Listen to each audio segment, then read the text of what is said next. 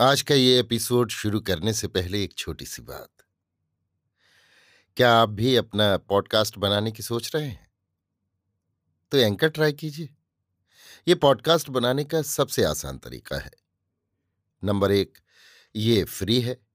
Number दो, इसमें कई सारे ऐसे टूल्स हैं जो आपको अपने फ़ोन और कंप्यूटर पर रिकॉर्ड और एडिट करने की फैसिलिटी देते हैं।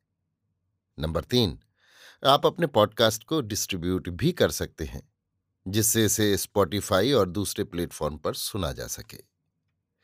तो डाउनलोड कीजिए फ्री एंकर ऐप या विज़िट कीजिए एंकर डॉट एफ़ पर अपना पॉडकास्ट स्टार्ट करने के लिए। ये तो थी एक छोटी सी जानकारी, और अब शुरू करते हैं एपिसोड का सिलसिला। तो आज के एपिसोड में लीजिए सुनिए आचार्य चतुर्सेन शास्त्री के लिखे उपन्यास, गोली के उनतालीसवें भाग, डेढ़ करोड़ की पतलून को मेरी यानी समीर गोस्वामी की आवाज़ में। और भी कुछ दिन बीत गए। अब मैं फिर एक बच्चे की माँ होने वाली थी, पर मेरी तबीयत ठीक नहीं रहती थी। महीनों से मंद ज्वर था, अपच था और मैं बहुत कमज़ोर हो गई थी। कोई चीज़ हजम नहीं होती थी। चिकित्सकों का कहना था कि रक्त की बहुत कमी हो गई है। जलवायु बदलना आवश्यक है। उधर महाराजा धीराज विलायत जाने की तैयारी कर रहे थे। इस बार की तैयारी साधारण न थी। खास जॉर्ज पंचम का निमंत्रण था। लंदन में राउंड टेबल कॉन्फ्रेंस हो रही थी। उसमें गांधी जी जा रहे थे मालवीय जी जा रहे थे, सरोजनी नायडू जा रही थी। सम्राट जॉर्ज पंचम ने हमारे महाराजा धीराज को भी साधारण निमंत्रण दिया था। सो इस बार ऐसी तैयारी हो रही थी कि जिसकी राजधानी में धूम मची हुई थी। जब से महाराजा धीराज को जॉर्ज पंचम से लंदन आने का निमंत्रण मिला था, वो इसी उधेड़ बुन में थे कि इस खास अवसर पर वो कोई ऐसी अनोखी चीज़ साथ ले जाएँ, जो बेजोड़ हो और जिसकी विलायत में धूम मच जाए। खूब सोच समझकर उन्होंने ये तय किया कि कॉन्फ्रेंस के एन इजलास में वो ऐसी बेजोड़ पतलून पहने, जैसी संसार में आज तक किसी ने न पहनी हो। महाराजा धीराज बुद्धिमान तो थे ही, सो उन्होंने सोचा कि जब गांधी जी सिर्फ़ एक लंगोटी पहनकर उक्त कॉन्फ्रेंस में जा रहे हैं तब क्यों न इस लंगोटी का जवाब इस पतलून से दिया जाए। इससे भारतीय संस्कृति का सवाल भी हल होता था। भारत के शिरोमणि दो ही जाति के पुरुष हैं, एक संत, दूसरे राजा। गांधी जी संत हैं, वो लंगोटी पहनकर जाएँगे तो हम राजा हैं, हम पतलून पहनेंगे। जैसे उस राजसभा में गांधी जी की लंगोटी अद्वितीय होगी, वैसे ही हमारी पतलून। अब सवाल ये रह गया कि लंगोटी और पतलून, इन दोनों में सबसे अधिक चर्चा का विषय कौन हो? श्रेष्ठता किसे मिले? बस, हम जो पतलून पहनेंगे, वो अद्वितीय होनी चाहिए।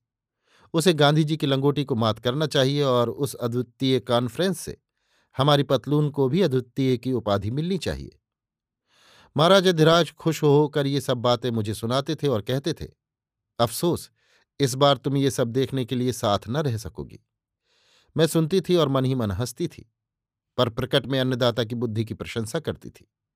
मेरी प्रशंसा का व्यंग वो समझते नहीं थे। उनके स्वभाव और सनक को मैं जानती थी। विलायत में उन्होंने जाकर पहले भी अनेक हास्यास्पद चेष्टाएँ की थीं, पर ये सबसे बढ़कर थी। पर उन्हें समझाए कौन? मैं तो सोलह आना हाँ जी की चाकर थी। पीढ़ियों की लूट खसोट के फलस्वरूप करोड़ों रुपयों के हीरे मोती उनके खजाने में भरे पड़े थे। कीमती रत्नों के संग्रह का उन्हें शौक था। गत बार विलायत में उनका प्रदर्शन भी किया था। उस प्रदर्शनी की अखबारों में प्रशंसा भी छपी थी। वो भी उनकी इस सनक में ज़ोर लगा रही थी। सो पतलून बनी। बनारस के खास कारीगरों को ऑर्डर देकर उन्होंने सोने के ठोस तारों और चीन के महीन रेशम का कपड़ा पतलून के लिए तैयार कराया। वो कपड़ा दिन के प्रकाश में सूर्य की तरह चमकता था। पतलून बंबई की एक अंग्रेज़ी फर्म में एक फ्रांसीसी कारीगर दर्जी से सिलाई गई थी। जब पतलून सिलकर आ गई, तब उस पर दिल्ली के बाहर से चतुर कारीगरों को रियासत में बुलवाकर हीरे मोती जवाहरात टकवाए गए। इन कारीगरों ने रात दिन पचास संगीनदारी पहरेदारों के पहरे में परिश्रम करके ये रत्नाकर चोबी और सलमे के सहारे पतलून में टांके। सुना कि कुल जमा डेढ़ करोड़ रुपयों की लागत पतलून पर बैठी है। पतलून को देख देख कर महाराजा धीराज खुश थे। उन्होंने मुझसे कहा, देख चंपा गांधी जी की लंगोटी हरगिज इस पतलून का मुकाबला नहीं कर सकती। क्या कहती है तू बोल? मैंने हंसकर कहा अन्नदाता, पतलूनों के इतिहास में ये पतलून अद्वितीय है। महाराज खुश होकर मूछों पर ताव देने लगे। फिर अफसोस के स्वर में बोले, अफसोस है, तू नहीं चल सकेगी। चलकर एक बार देखती तो अफसोस मुझे भी हो रहा था। आखिर इस अनोखी हिमाकत की विलायत में कैसी फजीहत होती है, ये देखना मैं अवश्य चाहती थी, पर लाचार थी। इस समय मैं ये यात्रा कर ही नहीं सकती थी। यात्रा के लिए इस बार एक खास जहाज़ समूचा ही किराए पर लिया गया था। पतलून की चोरी न हो जाए। इस अंदेशे से बहुत से पुलिस अफसर और सिपाही तो तैनात किए ही गए थे। लंदन के स्कॉटलैंड यार्ड से भी आठ मुस्तैद अफसर मांगे गए थे। परंतु अफसोस कि राजा साहब वो पतलून वहाँ पहनने का शौक पूरा न कर सके। सम्राट के प्रति शाही अदब और एटिकेट सिखाने वाले अंग्रेज़ एटिकेट मिनिस्टर से जब पतलून की चर्चा चली, तब उसने पतलून को देखकर साफ़ कह दिया कि ये पतलून नहीं पहन सकते। इस बात पर बहुत हुज्जत भी हुई। महाराज ने कहा क्यों नहीं पहन सकते? एटिकेट के खिलाफ है। लेकिन गांधी जी कैसे लंगोटी पहन सकते हैं? वो पहन सकते हैं। वो एटिकेट के खिलाफ क्यों नहीं है?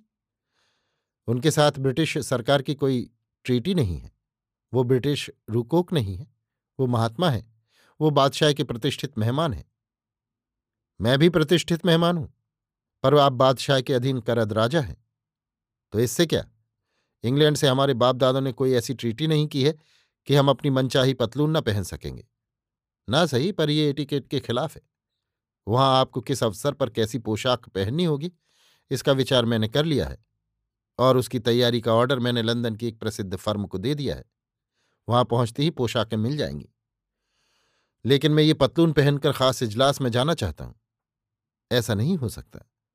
क्यों नहीं हो सकता? कहा तो एटिकेट के खिलाफ है। फिर भी यदि पहनूं?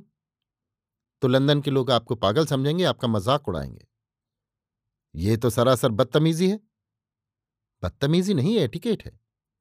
और भी बहुत बहस हुई, पर एटिकेट मिनिस्टर ने किसी तरह हामी नहीं भरी। महाराज सख्त नाराज़ हो गए। उनका लंदन जाने का सारा उत्साह ठंडा हो गया। उन्होंने ठंडी सांस लेकर कहा, फिर तो मेरा लंदन जाना ही बेकार है। बेकार क्यों है? मैं ये पतलून तो वहाँ पहन ही नहीं सकूँगा। लेकिन आप एक काम कर सकते हैं।